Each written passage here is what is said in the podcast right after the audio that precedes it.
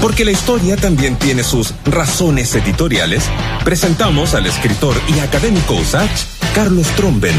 Siempre en la 94.5, la radio de una historia que cambia. El 21 de septiembre, un día como hoy, exacto, pero de 1919, se produjo el funeral de Estado del expresidente Ramón Barros Luco, que era mucho más que un sándwich, ¿no? Saludamos a don Carlos Tromben, ¿cómo está, trombones? ¿Cómo está, Freddy? Oiga, y tenía 84 años cuando murió este caballero ya. ¿eh? Sí, bueno, este personaje tiene, tiene, tuvo mucha historia, ¿no? Él falleció bastante mayor, a los 84 años, dejó la presidencia de la República en 1915, y claro, eh, por su paso quedó un, un legado concreto en materia de obras públicas, algunos tratados internacionales importantes con Argentina, Brasil, reformas financieras, porque le tocó lidiar con el estallido de la Primera Guerra Mundial, Claro, tal 1914. como tú dices, además de un sabroso sándwich, en este legado también hay un anecdotario muy nutrido que habla de cómo era la política chilena en su época. Ah, mire, ¿ah? ¿y qué se puede decir de la carrera política de don Ramón Barros Luco? Bueno, este hombre era un, eh, un liberal, pragmático, muy pragmático, ¿no? Desempeñó todos los cargos posibles, ¿no? En el Parlamento y en el Poder Ejecutivo. Fue diputado por varias circunscripciones en una época en que no había mucho pudor en que un personaje fuese diputado por eh, Tarapacá y después por. Chiloé y después por Talca. No ha cambiado- no ha cambiado. Era, era así la política, te, nombraban a dedo y tú ibas donde te ponía el Poder Ejecutivo, básicamente. Fue ministro de varias carteras, de Hacienda, de Interior, de Justicia, de Guerra y Marina. O sea, tenía, en otras palabras, un conocimiento muy acabado del Estado. Ya. Y, y era un, era un, un balmacedista, pero también fue uno de los que le dio vuelta la espalda al presidente. Bueno, él fue ministro de, Barcel- de Balmaceda en dos en 12 ocasiones, ¿no? Pero después se unió a la oposición y de hecho, siendo él presidente de la Cámara de Diputados, firmó el acta de destitución que dio origen prácticamente a la Guerra Civil de 1891. y, y, y se, y se unió también a la- al bando entonces de la Armada, que estaba en contra de, de Balmaceda. Claro, fue miembro de la Junta de, de Iquique, la llamada Junta de Iquique con el almirante Jorge Montt, eh, pero además hay una, una anécdota, digamos, un episodio concreto que vivió durante el conflicto. Él estaba en el, él estaba, eh, se encontraba en el blindado blanco Encalada, eh, frente a Caldera, la noche en que este barco fue torpedeado. Fue, lo- fue alcanzado por un torpedo de una nave balmacedista que una pequeña fracción de la Armada permaneció leal al, al presidente. Bueno, le llegó un torpedo al Blanco Encalada y se hundió en cuestión de minutos. Ya. ¿no? Chuta. Y según el mito, ¿no? Barros Luco sobrevivió aferrándose a una vaca. una vaca, una vaca de mar. Una vaca que por alguna razón sobrevivió, que debe haber estado dentro del eh, stock de, digamos, de alimentos para la del tripulación cocinero. del blanco, la, la vaca que va ahí flotando y Barros, Barros Luco ahí se aferró de la cola y después de la, del lomo de la vaca llegó sano y salvo a las costas de Caldera, o fue Oiga, rescatado. oiga, Entonces, Carlos. eh, tiene mucho, eh, lo que pasa es que la vida de, de Barros Luco tiene mucho Ya. también de estos, de mito urbano, ¿no? Y Sí, de no, sabrosos que- como este, en este caso. Claro, ya, va- ya vamos a hablar del Barros Luco como si realmente se debe a él la creación, pero ya que usted hizo el libro Huáscar y después hizo el libro sobre Balmaceda, eh, qué triste muerte, entre paréntesis, tuvo el Blanco Encalada, el buque insignia de la lucha contra, contra Perú en la Guerra del Pacífico. Bueno, claro, en ese sentido, eh, este hombre es un epítome de la política de la época y, de, y del parlamentarismo, es decir, de toda esta clase política cerrada, eh, oligárquica, ¿no? Y en ese caso, y bueno, y cuando él asumió, en todo caso, cuando él asumió la presidencia, esto varios años después, ¿no es cierto? Eh, ya del siglo XX, eh, él invitó a los balmacedistas a formar gobierno con los liberales. ¿no? Ya, ya. Dicen que tenía un, un tono medio campechano, así, de... de, de Claro, claro, era, era un estilo, todo un estilo que él cultivaba y que de alguna manera también le permitió sacar adelante mm, obras importantes, ¿no? Pese a que él gobernó durante el periodo parlamentarista donde el presidente se metía poco, pero desde lejos, con, esta, con este estilo tan particular, Barros Luco logró sacar, por ejemplo, obras públicas súper em, emblemáticas como el edificio de la Biblioteca Nacional y del Archivo Nacional que están, eh, donde antiguamente estaba el convento de las monjas claras. ¿No? Eh, por ejemplo, el, edificio de la Facultad de Ingeniería de la Universidad de Chile, en Bochef, ¿no? Ah, mira. El Museo Histórico en, eh, en la Quinta Normal. El puerto de San Antonio, súper importante, ¿no? Hasta el día de hoy. Y una institución, ¿no es cierto?, con su historia, como es el Liceo José Victorino Lastarria. Ah, mira, él lo hizo, ¿ah? Oiga, y además, bueno, digamos que también le tocó el centenario de, la, de la República. Es como conmemorar el como presidente, ¿verdad? Sí, sin duda. En, el marco del, centenario de la República se aprobaron eh, y se, digamos, la, la, élite de la época, eh, que había sido bastante austera con, eh, o, tacaña, si se quiere, con, con, los recursos públicos, que durante toda la época del auge salitrero era, fueron abundantes, fue bastante tacaña en materia de obras públicas y el, y el centenario implicó como soltar un poco la billetera fiscal para mm. dotar al país y a la capital de una serie de, obras importantes, emblemáticas que hasta el día de hoy visten, visten al país y visten a la, a la ciudad. Sí, cuenta la historia, no sé, porque ya, como usted dice, hay mucho mito en torno a la figura de, de, Barros Luco, porque era, claro, era bigotón, simpático, campechano, que, que mm, bueno, era, era, ya era de edad avanzada cuando fueron a rogarle que faltaba un presidente, se había muerto el anterior de manera repentina, y faltaba un presidente, no había presidente para tener en, en, en estas conmemoraciones, y Barros Luco aceptó a regañadiente, ¿no? Fueron a, a rogarle a la casa que fuera, que aceptara este cargo. Claro, hubo, una rotativa de presidentes para el centenario, que murieron uno tras otro, eh, y, de, alguna manera, ya para ese entonces, Barros Luco era un hombre bastante mayor, tenía 75 años, fue uno de los presidentes más, más viejos en asumir en una época en que, bueno, la expectativa de vida no era, no era como la de hoy, o sea, el hombre era un sobreviviente, ¿no? Eh, y llegó en ese contexto a la presidencia en una época también de elección presidencial indirecta, como decíamos, muy, muy, muy eh, elitista el modelo de, gestión del Estado, remoto, ¿no? que tenía poco contacto con la ciudadanía, poco, poca capilaridad de, eh, como la que hoy día, poca, poca sensibilidad, podríamos decir, respecto a lo que pensaban los chilenos. En una época sin encuestas, sin, entonces el, sistema político estaba por un lado y el país, el país real, la clase media, los obreros estaban en otra, ¿no es cierto? Mm. Entonces ahí entra, eh, por eso este personaje es recordado por, por todos estos elementos, ¿no? Eh, por su estilo, ¿no es cierto? Por su aspecto físico además, ¿no?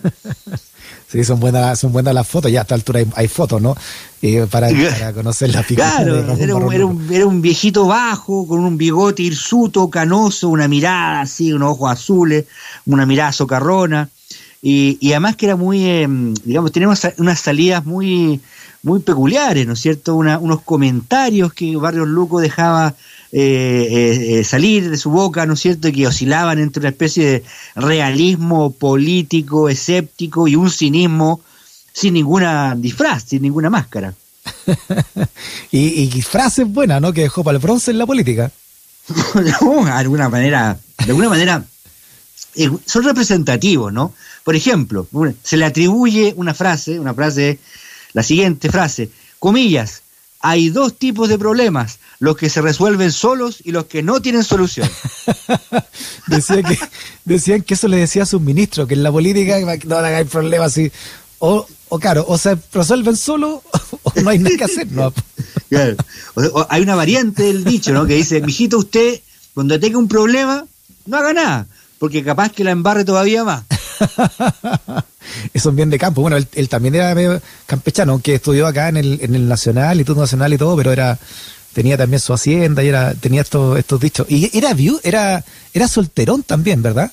Sí, un solterón empedernido, ¿no es cierto? Se casó a los 70 años con doña Mercedes Valdés, ¿no? Una mujer sin hijos, ¿ya? Y no mucho, y como de la edad de él, o sea, no mucho, un poco menor que él.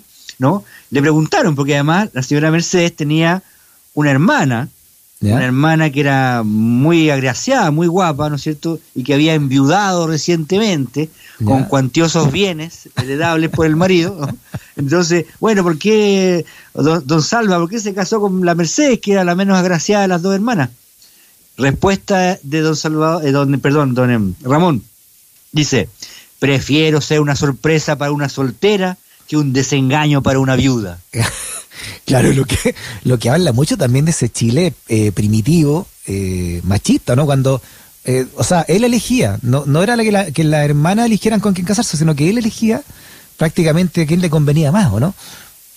No, absolutamente. Este es un Chile patriarcal, un Chile oligárquico, un Chile muy, eh, bueno, eurocéntrico, absolutamente, eh, y que tiene además un tercer elemento, junto con esta, con este maquiavelismo socarrón, acampado, como podríamos llamar, él además tenía, representaba una capilaridad, unos vínculos que, de los que no se habla mucho en la historia, mm. con el poder político, el poder económico.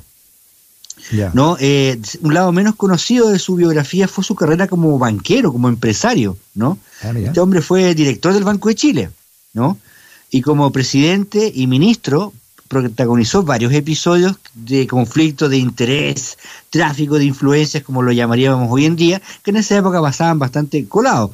Por ejemplo, creó el patrón, era, él tenía una actividad como la, de, de, de caridad, ¿no? De, de, creó el Patronato Nacional de la Infancia, ¿ya? Institución para apoyar a los niños, bueno, para recibir a su vez donaciones de otros personajes con mucho dinero. Bueno, y esa, esa, el Patronato Nacional de la Infancia pasó a ser un importante accionista del Banco de Chile. Ah, mira. Uno de los más importantes de la historia del Banco de Chile. Entonces ahí había un doble juego en nombrar directores, con los niñitos pobres de por medio, así como, un poco lo que es la Teletón hoy en día, ¿no? Mira, oye, bien arraigado al campo, eh, bueno, aunque era abogado, tenía, bueno, sus su, su tesis eran sobre derecho rural, etcétera, ¿no? Por eso le decía que a lo mejor tenía esa vertiente de, de, de, de guaso, de media, ladina. Sí, bueno, uno de los fundadores de la SOFOFA, presidente de la SOFOFA, ¿no? Eh, también vinculado al mundo de la construcción, que pasó a tener mucha relevancia. Recordemos, cuando hablamos de las obras públicas, de, su mandato, que ya. acabamos de mencionar, la Biblioteca Nacional, qué sé yo, el museo, ¿no? Bochef. Bueno, y él era director de una empresa constructora. Importantísimo. Oiga, además, espérese, voy a empresa constructora y recordemos, como usted decía, que le tocó eh, la Primera Guerra Mundial entre el 14 y el 19 ser presidente y ahí el precio del salitre, nuestro salitre se fue a las nubes. Claro. Así que había harta plata para gastar. Claro, exactamente. Tuvo tuvo, tuvo un escenario de esas características donde además tuvo que manejar todos los aspectos financieros de esas restricciones al comercio que se produjeron con motivo de la guerra. ¿no? Hay que recordar, ¿no es cierto?, que eh, eh, Alemania tuvo una política de, de, digamos, de bloqueo, de bloqueo eh, marítimo, ¿no?, con los submarinos, ¿no?, de atacar el, los transportes, ¿no es cierto? entonces el, el, comercio tuvo una, una fuerte caída durante su gobierno que había acumulado muchos recursos por el lado del salitre, entonces tuvo que manejar todo eso, suspender la convertibilidad del peso al, oro, hacer varias movidas así, pero siempre, siempre protegiendo a los bancos, ¿no? Siempre protegiendo al Banco de Chile en particular, de manera a no perjudicar a la banca privada. Oiga, y ya, y el tema del, del barro luco, del sándwich, de que es queso, queso carne, ¿verdad? El barro luco. Ese viene, y no, ese tiene fundamento, ese mito urbano en realidad no es tan mito, tiene fundamento porque él era un eh, parroquiano, un cliente asiduo del Café Torres, ¿no? El famoso Café Torres que existe hasta el día de hoy, en el mismo emplazamiento, con la misma entrada, las mismas puertas, eh, era un lugar de encuentro de personajes como don Ramón Barros Lugo, y ahí él pedía un sándwich especial. Entonces llegaba, a, llegaba al Café Torres, lo de siempre, don Ramón, le preguntaba al garzón, lo de siempre, su sanguchito de carne con queso derretido, ¿no?